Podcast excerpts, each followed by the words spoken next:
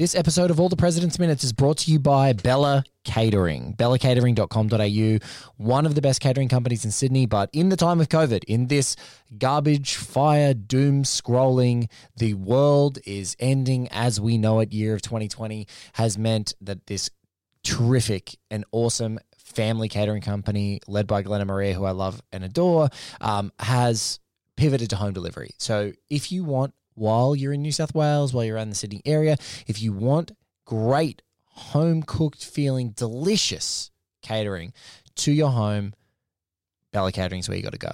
They're absolutely amazing. They have a variety of cuisines. They're incredible. Bellacatering.com.au is where you can dial them up, find them, order something. Hell, order before the second wave gets here. And order seconds for the second wave. They're the best. Thank you for listening. We have a banger of a week for you. Now, onto the show.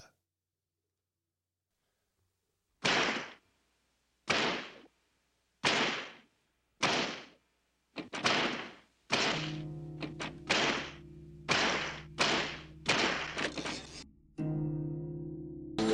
was amazed by Woodward and Bernstein's resolve.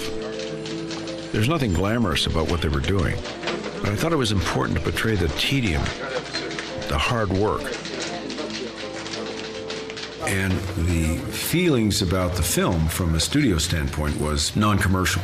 Newspapers, typewriters, phones, Washington, And Bob did something which was brilliant. He said, these guys, even though they're from separate, diverse backgrounds, think of them as one, particularly when they're interviewing people. He said, let's learn not only our own lines, but let's memorize the other guy's lines. What's this here? Where are you reading about Sloan? Sloan was the treasurer of the committee to reelect. His wife did what? His wife is pregnant, and she made Sloan quit because apparently no longer wanted to be a part of it. We've got to go see Sloan. Okay, make a note of it. So what do we got? Where is that matchbook? Each of us would come in at any time. We would take one half of a sentence, he'd finish it. How do we know that? Because she said it. Right here. She said, at the time of the break-in, there was so much money floating around that I know that you weren't that part of it. So I said, you mean... I thought it was one of the most exciting and most successful things that we did in that film. Ladies and gentlemen, welcome to All the President's Minutes. I'm your host, Blake Howard. Yes, it is me. My voice is slightly deeper and huskier today, but I promise you that it is still me. Today, I've discovered this man. We were just talking before we were recording, and he said... to me, I'm disappointed that I discovered One Heat Minute after it was already over, because I would have loved to come on the show. And I feel like I've discovered this guy, a kindred spirit in a strange way. He's an author of The World Only Spins Forward, a co-author, sort of the definitive account of the production and the enduring power of Angels in America. He's working on a book called The Method, a narrative history of the method acting. He's a co-host of Slate's Working podcast, where they talk to just working Americans about what they do and how they do it. But if you were to read the description to his Shakespeare podcast titled Lend Me Your Ears, it might sound so scarily familiar to this show that you would think that I maybe stole it off of him, or we stole it off of each other or something, because I will just say this. I will just read this to you, and you guys can judge for yourselves how much we were maybe touched by the same muse, if you like, which is, I'll read this part of the description. In Shakespeare's own time, England was undergoing enormous political and social upheaval.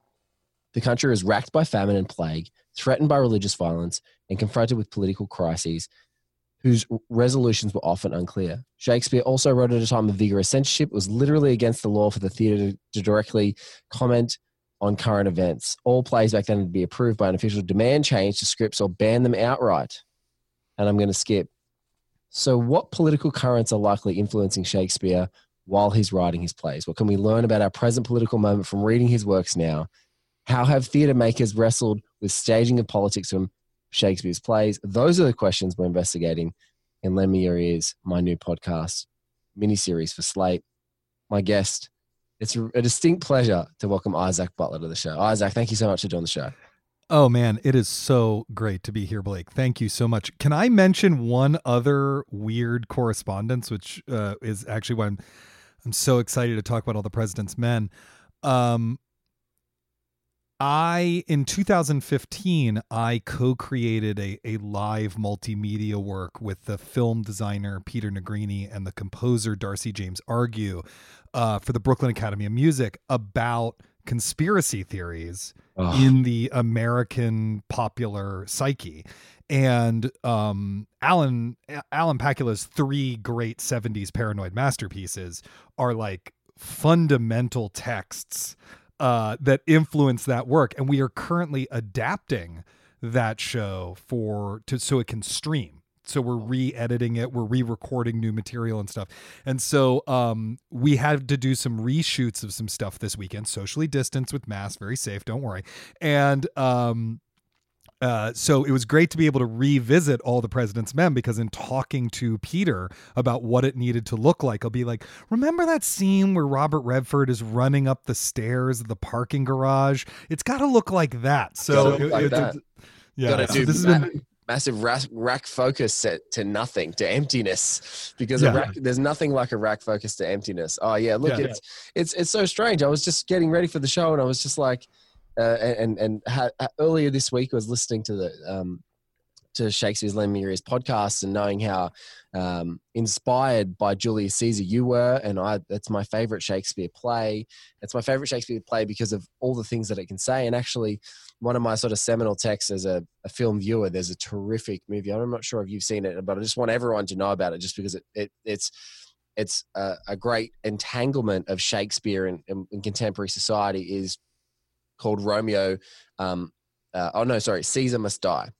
And it's basically a film adapting Julius Caesar's play with a maximum security prison with real Italian prisoners, made by these two Italian brothers, the Taviani brothers. And so it starts out with like this semi-documentary feel where they go in and they cast the play full of all these maximum security prisoners. And then it kind of like the documentary falls away, and then it just becomes Julius Caesar with these guys shooting in this maximum security prison. And that's wild. I think it's just one of the most, if this show rarely does a big recommendation outside of what we're talking about, but it's just one of the most incredible pieces of cinema that I could ever hope to anyone to view and enjoy. But I've got you here in the American suburbs, in the world of Alan J. Pakula and Robert Redford's 1976 masterpiece, All the President's Men. And I'm thrilled to talk to you about it. You've said you've already talked to your bona fides up top, but how important is this movie to you and everything you're doing? Because I feel like this is a film, I think, that your show sort of tests the premise of this entire show, which is really great works of art continue to speak through the ages, and they just continue to find new relevance. And I feel like that's what in both of the long form minute by minute shows I've been doing is just how much enduring texts do that. Yes, absolutely. And I think that's even more true of the kind of slate of American films made in the, in the new Hollywood period, right? In the moments leading up to Nixon's downfall in Watergate, and during the Church Commission and its aftermath, which was, for those of your listeners who might not know what the Church Commission was, it was a Senate commission that post Watergate to basically be like, okay, let's clean house. Let's investigate what the U.S. government has been up to, and let's, sunlight's the best disinfectant. Let's expose it. And it exposed a lot more than I think they expected to originally. And you can see the how that sort of permeated the American psyche in the films of that era, many of which were shot by Gordon Willis, interestingly enough. That's of course true of All the President's Men. And we are going through a similar crisis of law breaking and illegitimacy right now here in the United States. And so I think these movies of that period really speak to this moment that we're in. And that is, of course, since we just went through this sort of weird shadow play of impeachment, that's of course true of everything going on with President Donald Trump and All the President's Men. I mean, there just couldn't be a film that feels more relevant, really, than one about the time that journalists did their job and exposed the crimes of the president, and something actually happened as a result. It's a funny line that it grows funny to me, that, and folks haven't heard it yet because I've pre-recorded an episode with the great Matt Zollesites, who's one of the editors of RogerEbert.com and just a terrific critic for New York Magazine and Vulture and many, many other places in his career. And excuse me, Matt said to me, Blake, this movie doesn't feel to me anymore like the deeply authentic story of journalists holding politicians to account. He goes, it feels like a fantasy. It may as well be Star Wars on the planet that we're on now, because, you know, it's just, the events are so crazy. And I think that's what, I think that entire era, the Nixon, the downfall of Nixon and the impeachment, and then the church hearings and the Watergate hearings, all of that, like that, you know, uncovering and unearthing all of the sort of weirdness that was going on. It feels like the same tumult that we're in now, because you've got, like, over the top of the world is everything that's happening with COVID-19. In your country, you've got, like, hurricanes. In our country, we had the fires earlier in the year. You've got, like, political upheaval, social upheaval, unemployment. You've got all these factors that just seem like they're over the top. And it just feels like those of us who are students of history, and just anyone who's a student of history, I don't mean that you're like attending an institution, but just people who are aware of history are like, right now, lots of good things can happen when there's a big event that you can rally together, but there's also a lot of messing around and weirdness and bad things can happen. And so, yeah, absolutely. And so if it just feels like that's the moment we're in, it just feels like you just always want to, like, let's just quickly go over here in this little corner where it doesn't seem like there's much activity. There's probably something weird going on.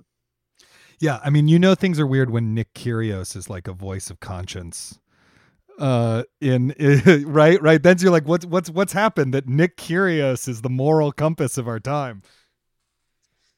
I speaking as an Australian, I don't actually think that any Australian a year ago could have said that. Even 5 months ago, there's no Australian that would have said he's the voice of reason. Everyone's like, this guy is an infuriation because of his ripping talent and just absolute all over the map kind of behaviors. But yeah, very funny time indeed. And also, to speaking in your country, talking about a platform, you know, never, you know, there's always those phrases, and don't mix sport with politics, etc.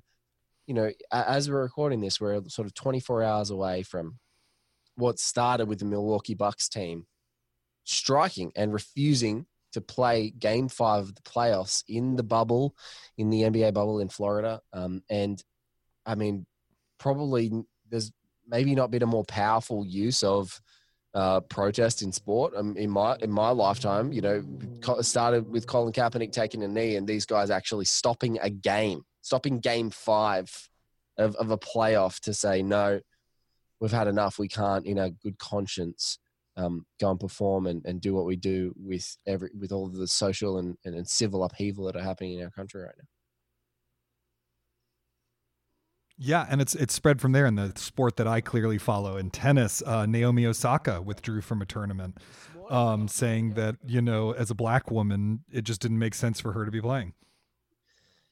Yeah, so this is this is now why this film, you know, for me, it is such an urgent undertaking of unpacking and going through and getting great guests such as yourself to talk about it, because I just feel like right now, this moment and everything that's going on, there's such a deep connection, and we're allowed to talk about basically any and everything, which is a great part of it. So we are now at the 89th minute for folks at home. It's 1 hour 28 minutes on your dial, on your Blu-ray, on your DVD, on your HBO Max. Very fortunately, unlike my previous project, there aren't like 25 versions of this thing that you're going to have all over the map. This is the one version. So Isaac and I are going to watch it right now together. You guys are going to listen along, and then we're going to come out and unpack it for you. House. That's why we'd like to see your husband. Facing certain criminal charges that might be brought against some people that are innocent, we just feel that it would give him the opportunity. It's really for his benefit. No, it's not. No, it's not. Deborah, tell them to come in. Thanks. Hi, Carl Bernstein. How do you do? Hugh Sloan. Hi, Bob Woodward. How do you do? Appreciate you giving us time.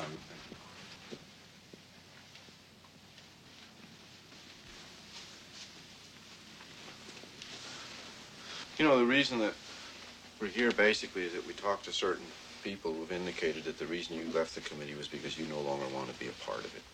Yeah, right. Maybe there's a legitimate explanation for why the money was handed to Lydia Mitchell's aides. I'm trying to understand this. I'm a Republican. I am too. Well, I believe in Richard Nixon. One of the greatest. Who knows what the second half of that word was? One of the greatest double takes in cinema history, and you got it, Isaac. I'm so glad. There is so much to unpack in this moment. Just from the composition to the morality to just the candor, and in that final moment, I'm a Republican too. It's one of the best. If there was a coffee in Carl Bernstein's often coffee-addled hand right then, there would have been a spit take. It's what a terrific minute. I'm glad if I wasn't going to get a split diopter scene that I got a good double take. Yes, you got to. Everyone, it's you're either spoilt for riches, you know. Oh, great! I got one of the 50 diopter shots that are in this movie. Or, God damn it, Blake! Why didn't you assign me a diopter shot? There's so much I want to talk about with diopters. Yeah, exactly. So here we are, the boys, Carl Bernstein, Bob Woodward, Dustin Hoffman, and Robert Redford are standing at the door of Hugh Sloan, waiting to try and get through, because after talking to Judy Herback Miller, who we only know as the bookkeeper from the movie, you know, this is a guy who is seemingly a good guy in amongst this organization, and has made his own moral choice, you know, influenced by his wife, that if I can't stay here, and I can't stay in this organization and consciously know that all of this political fuckery is going on, so I'm out. Yeah, exactly. And, you know, it's really fascinating because Sloan is a big mystery to them. And I think he remains kind of mysterious throughout the film, even though he seems very plain spoken. You know, he, of course, does this weird double cross of them on this technicality later on in the film that's difficult to parse, both why he did it and what the substance of it is. And that's only emphasized here by the use of space and light, in that when we see Meredith Baxter, the great Meredith Baxter, soon to warm hearts everywhere on Family Ties, she's very brightly lit. And then when it cuts to the shot behind her head so that we can see Woodward and Bernstein, we don't actually see the inside of the house. It's entirely shrouded in shadow, and it's mysterious. We don't actually know what they're in for. And it's not until she says, "Oh, you can come inside," that then we actually finally get to see the environment. You know, the film does all sorts of great stuff with environments. Glenn Kenny was talking about this a couple episodes ago, with all the objects placed between Dustin Hoffman and Jane Alexander. And of course, there's the famous crane shot in the Library of Congress. And this is a much less dramatic one than the Library of Congress moment, but it's still creating tension. Even though they're just going to some suburban dude's house, it's creating all of this tension about what are they going to discover and who is this guy, simply through light and set. And the great beginning parts of this minute is Meredith Baxter is completely in silhouette. So you get the boys' faces just like going, sort of playing their game, doing the strategy that we've now established they do for every one of their interactions, about how they're going to penetrate Meredith Baxter as just sort of the gatekeeper of this conversation. And there's this amazing moment of her as Debbie Sloan where, unlike so many of the silhouettes that we saw or the blank faces that we saw with doors about to be slammed, the camera just comes back to her, rests on her. You know, she's a very, very beautiful woman, but very like, she's got such a wholesome face and just very honest. And you just look at her face and there's this reflection of like, all of this horse shit and pageantry that you guys are trying to do, it just doesn't cut with her. And it's so nice to watch her go, no, it isn't. This is no benefit to us. This is no benefit. We're going to have to make a play for the American people and for your story. that is going to put our family at some form of risk, whether it's a small risk or whether it's a large risk. And man, then watching Hoffman go, holy shit, we've been caught. And Redford as Woodward just go, yeah, you're right. There's just something right there in that moment. That is the electricity of this movie. It's like sometimes we have to try and get our feet in the door. And when we can actually just shed all those, that all that facade and come down to what is the naked actual purpose of our discussion, it's really nice. And that's just the beginning of this minute. Yeah. I mean, one of the things that I love about this movie and that I loved about rewatching it is this kind of journey they go through in learning how to manipulate people and learning how that works. It is the major arc in some ways of them as characters, and it's all the more powerful for Goldman's screenplay never really highlighting it or discussing it. You could imagine if the movie was made today, they'd be like, Bernstein, you always like to push people too far, and I come at them with compassion, but we can really learn from each other. Instead, it just plays out in action, right? So, you know, they're in this moment. They're fairly green reporters. They're certainly too green to be reporting something of this scale. So they're kind of learning on the fly how to manipulate people, right? And it's this really great thing where in the previous minute, sorry, I to talk outside of our minute, but you know, in the previous minute, she said, this is an honest house. And you can see on Hoffman's face, him being like, he's quick-witted enough that instead of trying to bluster his way in, he's like, now I know how to play it. And he says, you know, oh, that's why we're here. We want to talk to your husband. We're worried that he might be unfairly targeted. And then Woodward fucks up by gilding the lily. Like, that's the thing. It's like, it might have worked. Bernstein's play might have worked, but Woodward gilds the lily and she calls him on it. And then he solves it the same way he does earlier in the film with the woman in the newsroom who's dating the staff member or was dating the staff member of Creep, which is that he retreats into his kind of waspy integrity, you know? And the Lindsay Crow scene is K. Eddie. And he just goes, no, I'm not going to. Never mind. It's not worth it. Right. And here he does the same thing where it's like, he's a vulnerable, nice guy. And it reminds me, apologies if you've talked about this already, you can just cut this and we don't have to talk about it, about, you know, that Robert Redford was up for the lead in The Graduate. Yes, but I love this story. Yeah. And Mike Nichols didn't want to cast him. And in Mark Harris's amazing book, Pictures of the Revolution, Mike Nichols recalls why. And he says,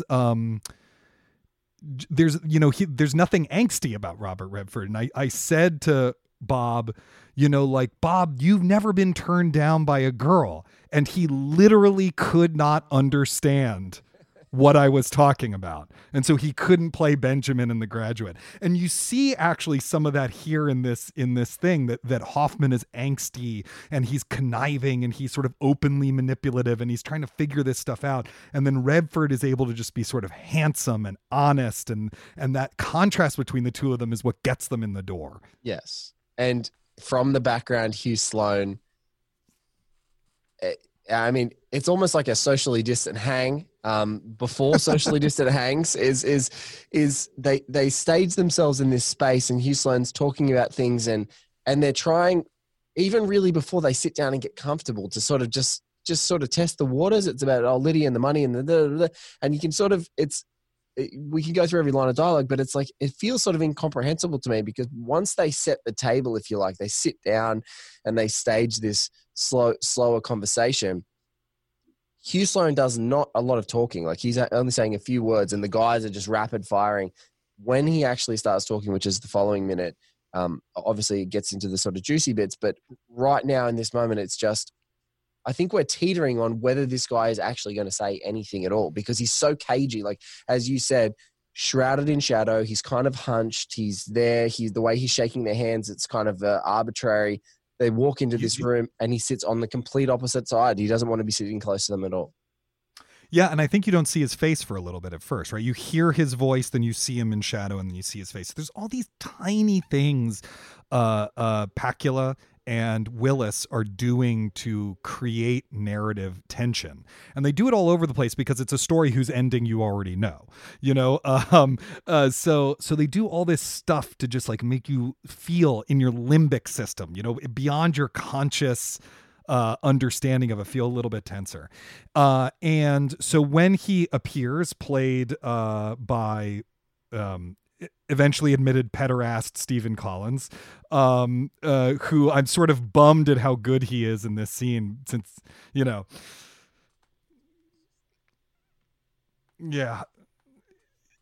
yeah, exactly. But, you know, it's interesting, that moment, they're both so excited and trying to figure it out that actually the lines syntactically break down. Woodward says this really weird thing. He says, maybe there's a legitimate explanation for it, and then doesn't complete that thought. And then says the money was handed to Lydia Mitchell's aides. But he doesn't it's two half thoughts. The second thing is not a legitimate reason, right? He's like, well, maybe there's a legitimate reason for it. I mean, we know, you know, it's missing this, I mean, we know type thing. Because they're just so stoked to get in there. It's like, and they want to do this kind of good cop, bad cop thing. And they haven't quite figured out what to do because, like us, they don't know who they're really dealing with. In some ways, dealing with the more powerful and grosser people in the Nixon administration is easier because it's just an openly combative relationship. You just have to provoke them into saying something that you can print. Yeah.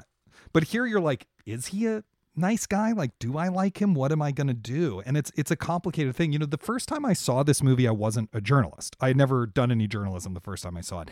And I will admit to not really getting it. I mean, I got it on a craft level, but I was like, I don't see what the big deal is. But the second time I watched it was after I had reported out a few stories, and I was like, oh no, this is actually a masterpiece, because it really captures in this heightened way, this kind of like, you know, how do I talk to these people? And how do I also do that and live with myself? And, you know, all those complicated questions around journalism and ethics. And I think this scene's even just this minute is a real masterclass in watching those two characters navigate those questions.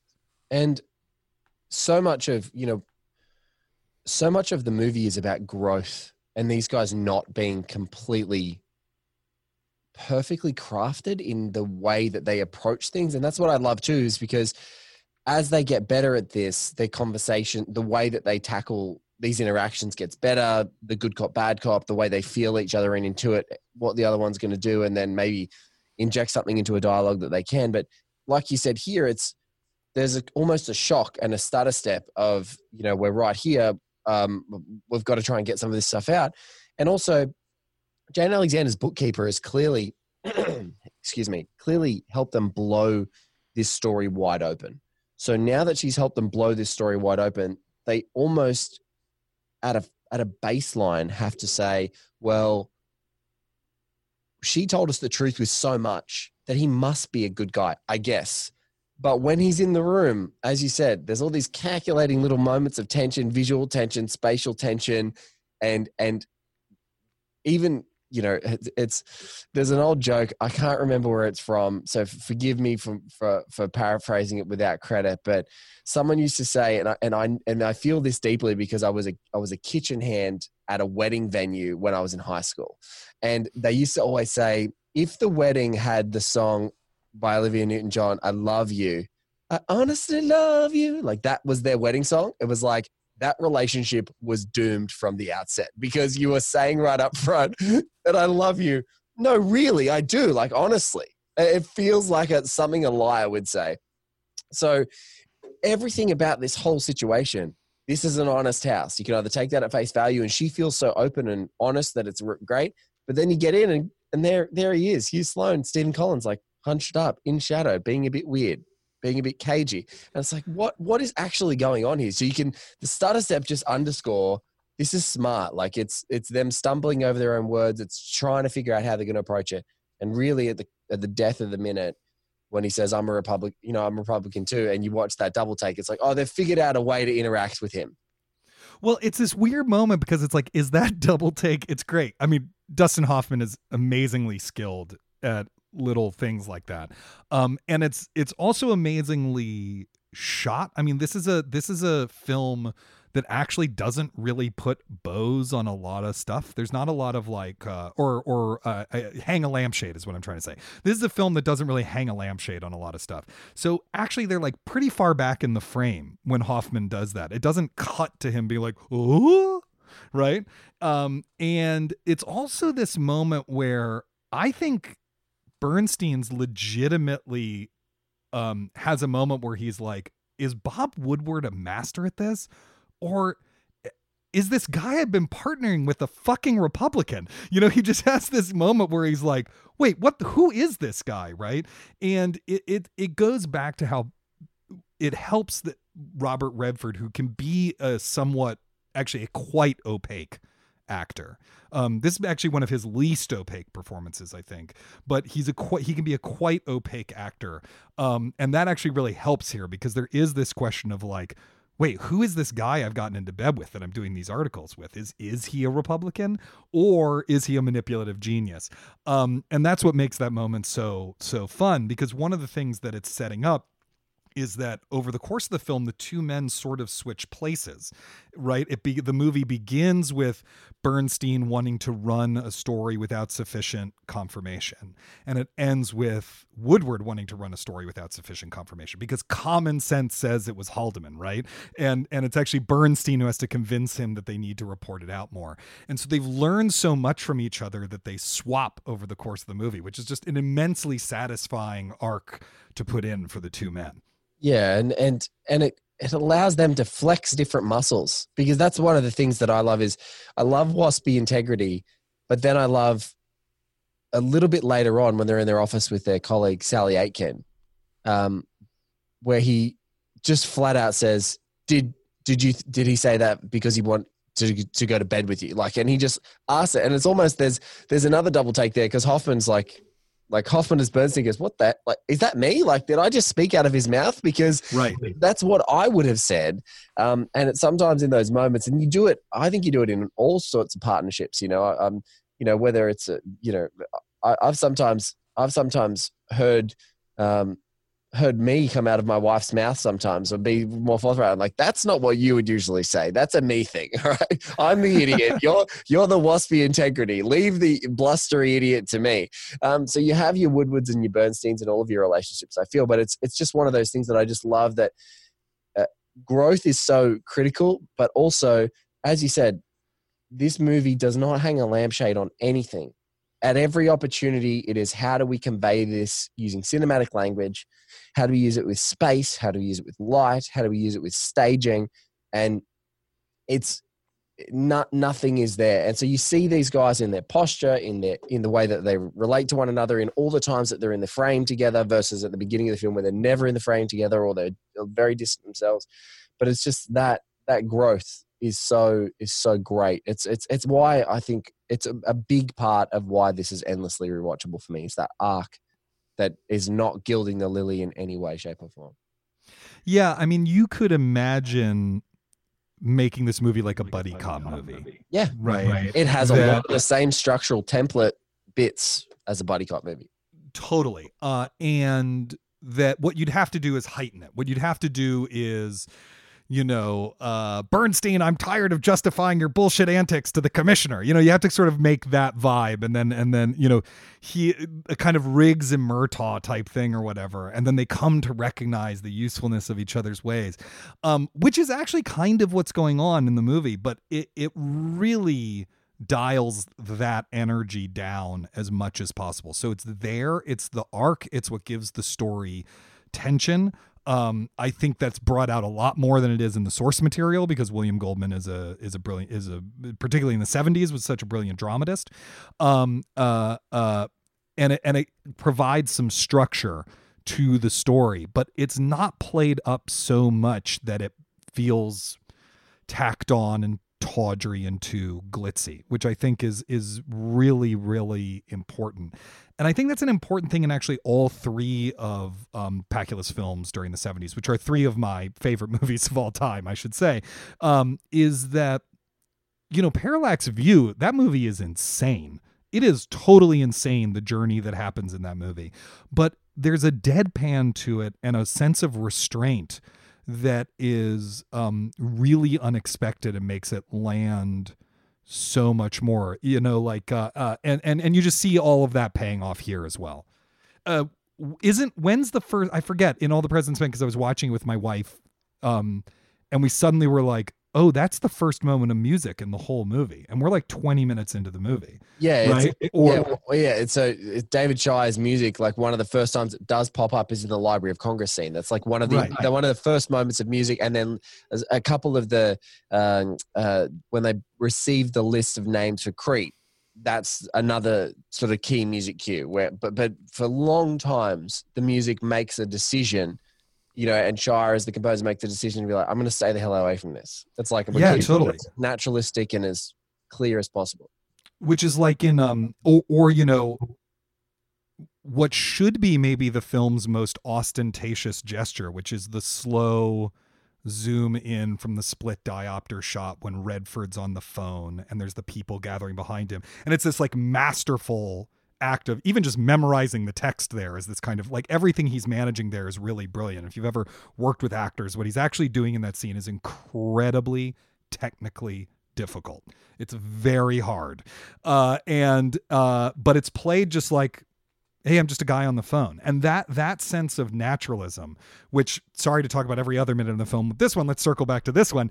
That sense of naturalism, that sense of like, we're just in this guy's house and it just looks like this guy's house. And there's a double take, but we're not highlighting it. And this guy is clearly tortured, but you know, so much so that he looks like he has an ulcer, but we're going to make all of that clear just through how he's holding his body in space and how we've lit him. And that he's in shadow, and that when we first see Meredith Baxter, she's probably the most brightly lit character in the whole movie. You know, in the middle of the day, it's in the middle of the day. It's a beautiful day. Other than maybe the Bernstein's contact in the park from the phone company with his with his tartan flask, or the very beautiful secretary that's on top of the Q Hotel in Washington, which now no longer exists there. Like, maybe they're the two most brightly lit moments, except for this with Debbie Sloan's face. But one thing I wanted to touch on just really quickly, because I was talking about Goldman being a dramatist. And I just think it's really foundationally something to appreciate about the way that a screenwriter knows how to narrativize real life events. Because the two major things that people take away from this is like, hey, it's kind of like a buddy cop / detective movie. And William Goldman reinvents, or if not invents, the very concept of it with Butch Cassidy and the Sundance Kid a few years earlier, and wins an Oscar for best screenplay, which then is copied and copied and copied and copied and copied ad nauseum throughout the rest of film history. But also that structure of going, if we just have this relationship, this tension, that's going to help us just navigate the waters of this whole movie. And then the next part is just the ethos of follow the money. So that's never present in All the President's Men, the book, but Goldman's flair of like, what is this about?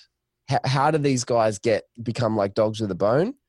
It's follow the money. And I think that those things, just that perfect balance of like, these are the structural, you know, this is the scaffolding of this whole movie, is this buddy cop relationship and then following the money, and how these guys navigate the waters with those considerations is just so crystal and perfect. Yeah, absolutely. I mean, it's actually structurally a very weird movie. If you like the fact that it ends when they think they've nailed Haldeman, or actually it doesn't even end with them nailing Haldeman. It ends with them knowing that in the future they will. It's a very strange thing. And then the movie just kind of, you know, ends. Just very abruptly. It's like, okay, now some headlines, because you actually know how the story ended. And it's all these little scenes between two or three people, then contrasted with these large scale images of Washington, which is my hometown. I'm from Washington, DC. So some of the debates about those stories in the Post are really funny when they're like, well, is home rule really going to happen this time? And, you know, so, you know, as they drive nearby my house, my parents live near the Kennedy Center. So that's like that intersection I know really, really well. Anyway, so it's just very weirdly put together movie, but the craft of it is so great. And the sense of dramatic action, the sense of, what Goldman nails is that the fundamental component on an atomic level of dramatic action, or of narrative action, I should say, is causality. That something causes something else to happen, and you line all those dominoes up and then you knock them over. And what he did when he got to Follow the Money is he figured out how to organize those dominoes. And so you get the conversation with the two conversations with Jane Alexander, with the great, amazing scene between Woodward and Bernstein in between it. And then that knocks over this next domino, which is Sloan. But then it starts setting in motion all these very strange things that wind up taking up most of the rest of the movie because of Sloan's sort of recantation that happens later on. It's really smart how he puts it together. Which is not, they don't bury the lead with that, but it's so, like, I love what you said. It's in every gesture that he's the kind of guy that's going to do this. He's the kind of guy that's going to recant it just based on the way that he's acting, even though he says things and they confirm it. He's like, well, I didn't say that to the grand jury. And they're like, oh, but it's not untrue. It's right, not untrue. Yeah, exactly. They never asked me. And you're like, woo! Oh my goodness.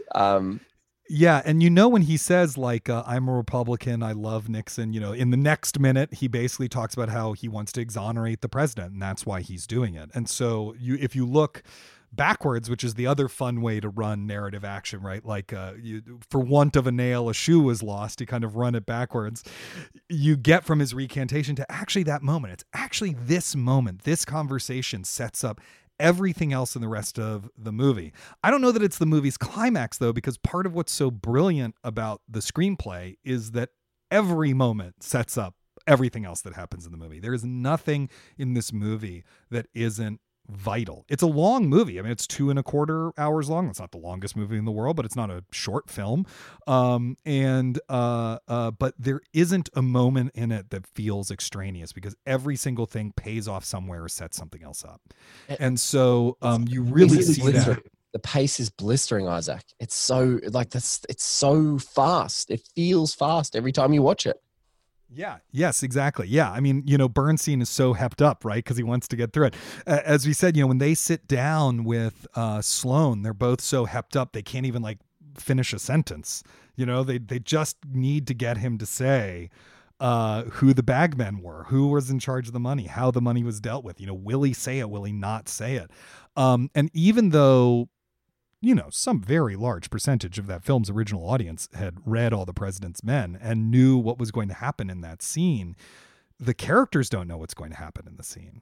And that's why it works, is because we're really looking at, Dustin Hoffman really wanting to know who controlled the money and, who controlled it? And how was it doled out? And, in that moment, as that's the best, you feel 89 episodes in, it's the best Hoffman I've heard so far. I'm going to call it. It's the best. Isaac's got the best Hoffman so far. There's the challenge to the rest of the guests. I don't have Hoffman. It's the best one so far.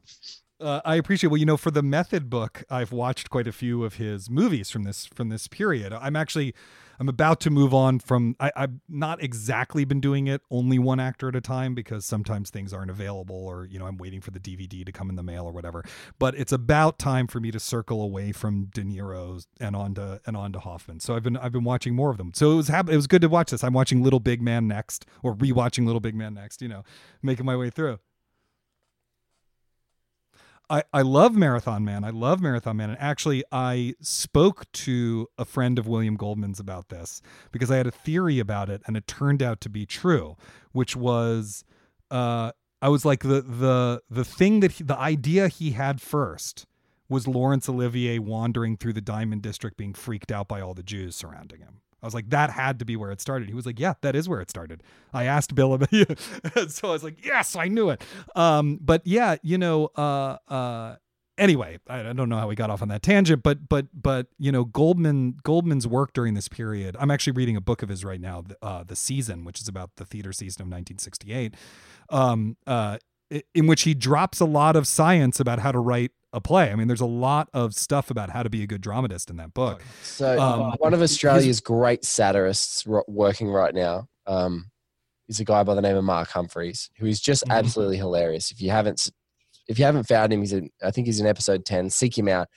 But it's so funny that William Goldman has written sort of the seminal books on movie making and with the big picture and What Lies Did I Tell and all those sorts of he's just got a raft of compendiums of, great writing on cinema and the business, as well as, what it's like to be a working screenwriter. And then The Season, that was one of the things that was really interesting talking to Mark, is Mark is a big theater geek. And he was just he wrote my favorite book ever on the theater he's the sixth episode of the series, but it's called The Season. And so, yeah, it's really interesting to hear that he goes from movies one year and then he's I'm going to occupy a whole year called The Season in theater, and people still find it to be one of the best books ever written of an account of what making theater is like.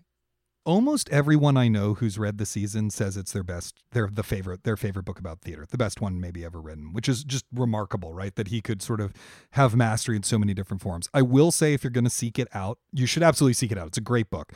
But he was, during this time, made very uncomfortable by homosexuality. There's a real homophobia that runs through the book that he wrestles with a bit.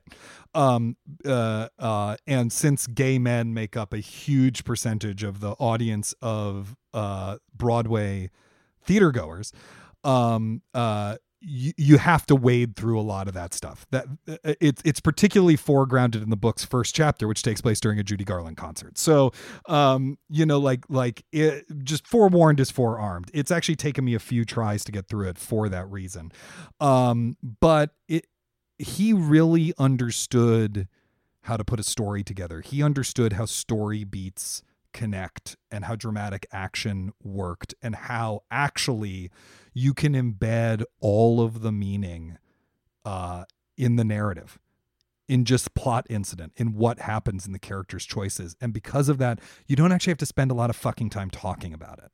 And I think that's the thing that sets apart a movie like this from a lot of ways you would tell a similar story today, is that sort of embedding of meaning in action and incident, and the trust that the audience will pick up on what you're doing. That's almost the ethos, funnily enough, with method. This is what I talk about with the intersections of our interests, is that's the ethos of method acting. And that's why someone like Michael Mann I've at times referred to him as a method director, because he creates space for people to be enforced into a method level of performance, even if they weren't intending to have that approach. You work with a De Niro, you work with a Pacino, you might have those sort of method, the foundational elements of what they're doing, or different actors will take those different approaches. Michael T. Williamson is a guy that's very much like that too. Will Smith kind of jumped into that method when he was doing Ali, but I think exactly that is so, I relish it so much when people just stop saying things and convey things. And it drives me insane in contemporary films. The more that things are over explained, the more immediately tiresome it becomes for me as a viewer, because I'm just the measure of your success as a screenwriter and as a filmmaker is not for every character to, and this is an expository movie, right? Everyone's talking about lots of things and lots of detail, but the actual emotion of the thing is so loaded in every bit of performance, every bit of staging, all those things. So yeah, it's really funny. I think that's, being able to convey what they're trying to get across versus saying it is just everything for me when I'm viewing something. Right. Totally. It's interesting, because I do think that a movie like All the President's Men is not possible without the method, even though actually Jason Robards is not a method actor. He trained at ADA. Robert Redford is not a method actor. He trained at ADA. Dustin Hoffman is one of the great method actors of that period. He studied with Lee Strasberg, but he also studied at Pasadena Playhouse, but the values, right. No, the values of the method of Stanislavski's, back when it was called The System, the values of the system and of psychological realism, which involve, inhabiting the character, not judging the character, thinking in a very active way, that everything you say has to have a purpose behind saying it and a thing the character wants. All that stuff and that revolution in how we think about acting was complete by the 70s. So even if you didn't study with Lee Strasberg, you still had to perform in a way that had that sense of psychology to it. It's absolutely unthinkable that you could make All the President's Men during the height of the studio system in the 30s, for example. And I actually love studio system movies. I'm not putting that down. I actually think, it's a great, great time period for film. But it's a different approach to acting that is much less about demonstrating people thinking, that just works differently. And so I don't think you can make it then, and now it would all be Brits doing American accents. And who knows? I mean, I will say, Australians are much better at it than Brits in general. My hat goes off to you people. They're your people. But the weird thing is because of this movie, this particular kind of ethos has remained within films about journalism specifically.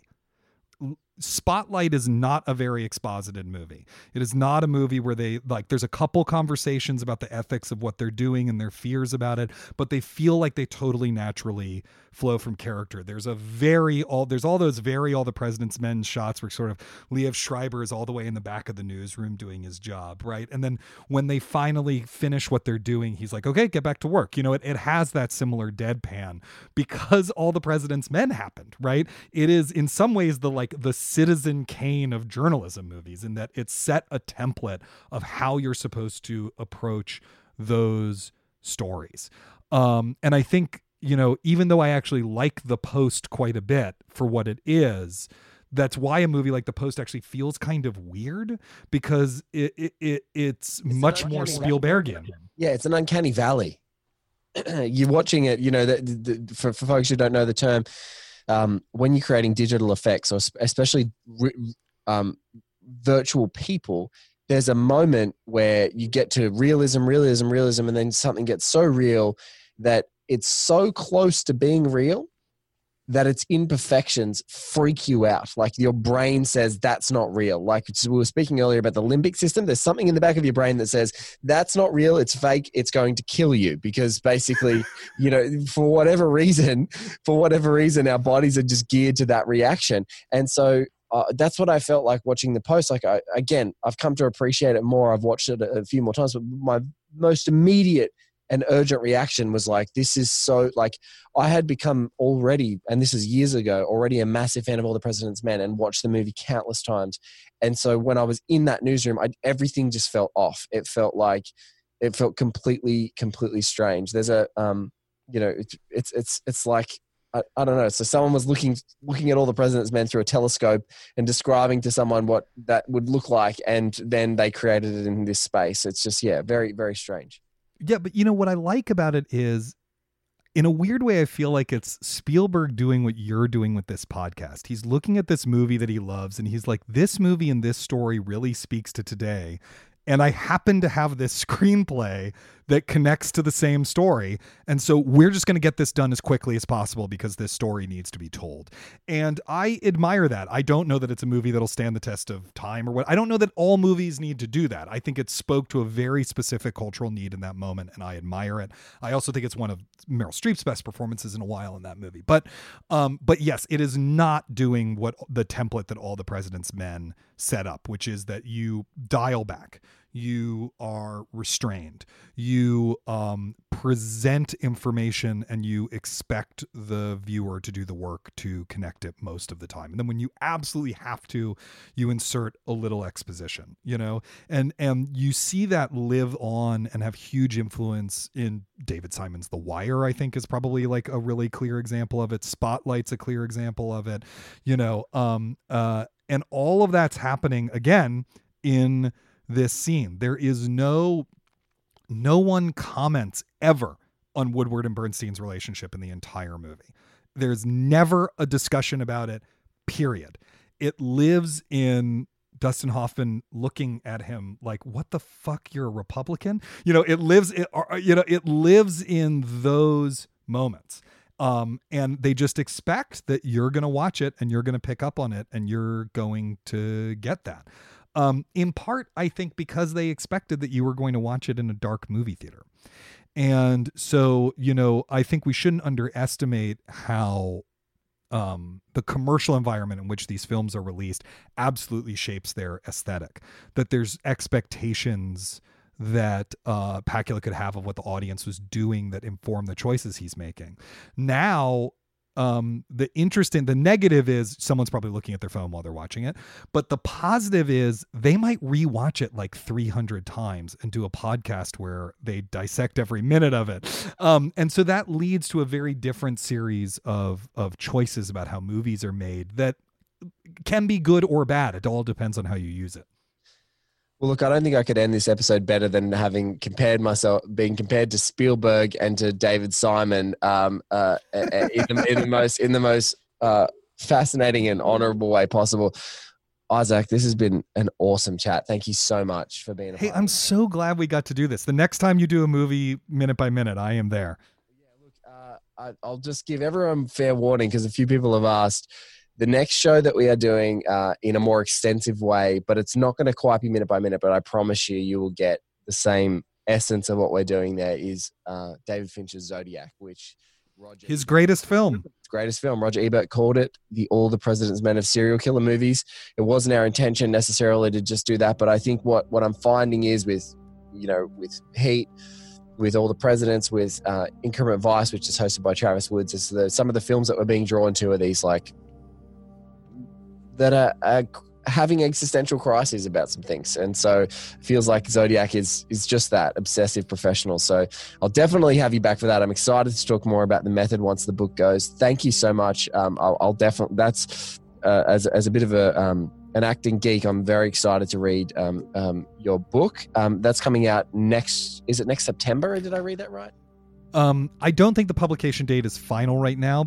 Either it'll be out in the last quarter of 2021 or early winter 2022. So look for it in 12-ish months. But between now and then, wherever you get your podcasts, Slate's working podcast, Lend Me Your Ears, I can strongly recommend. And look, mate, it's just been an absolute treat to talk to you. Oh, thank you so much again.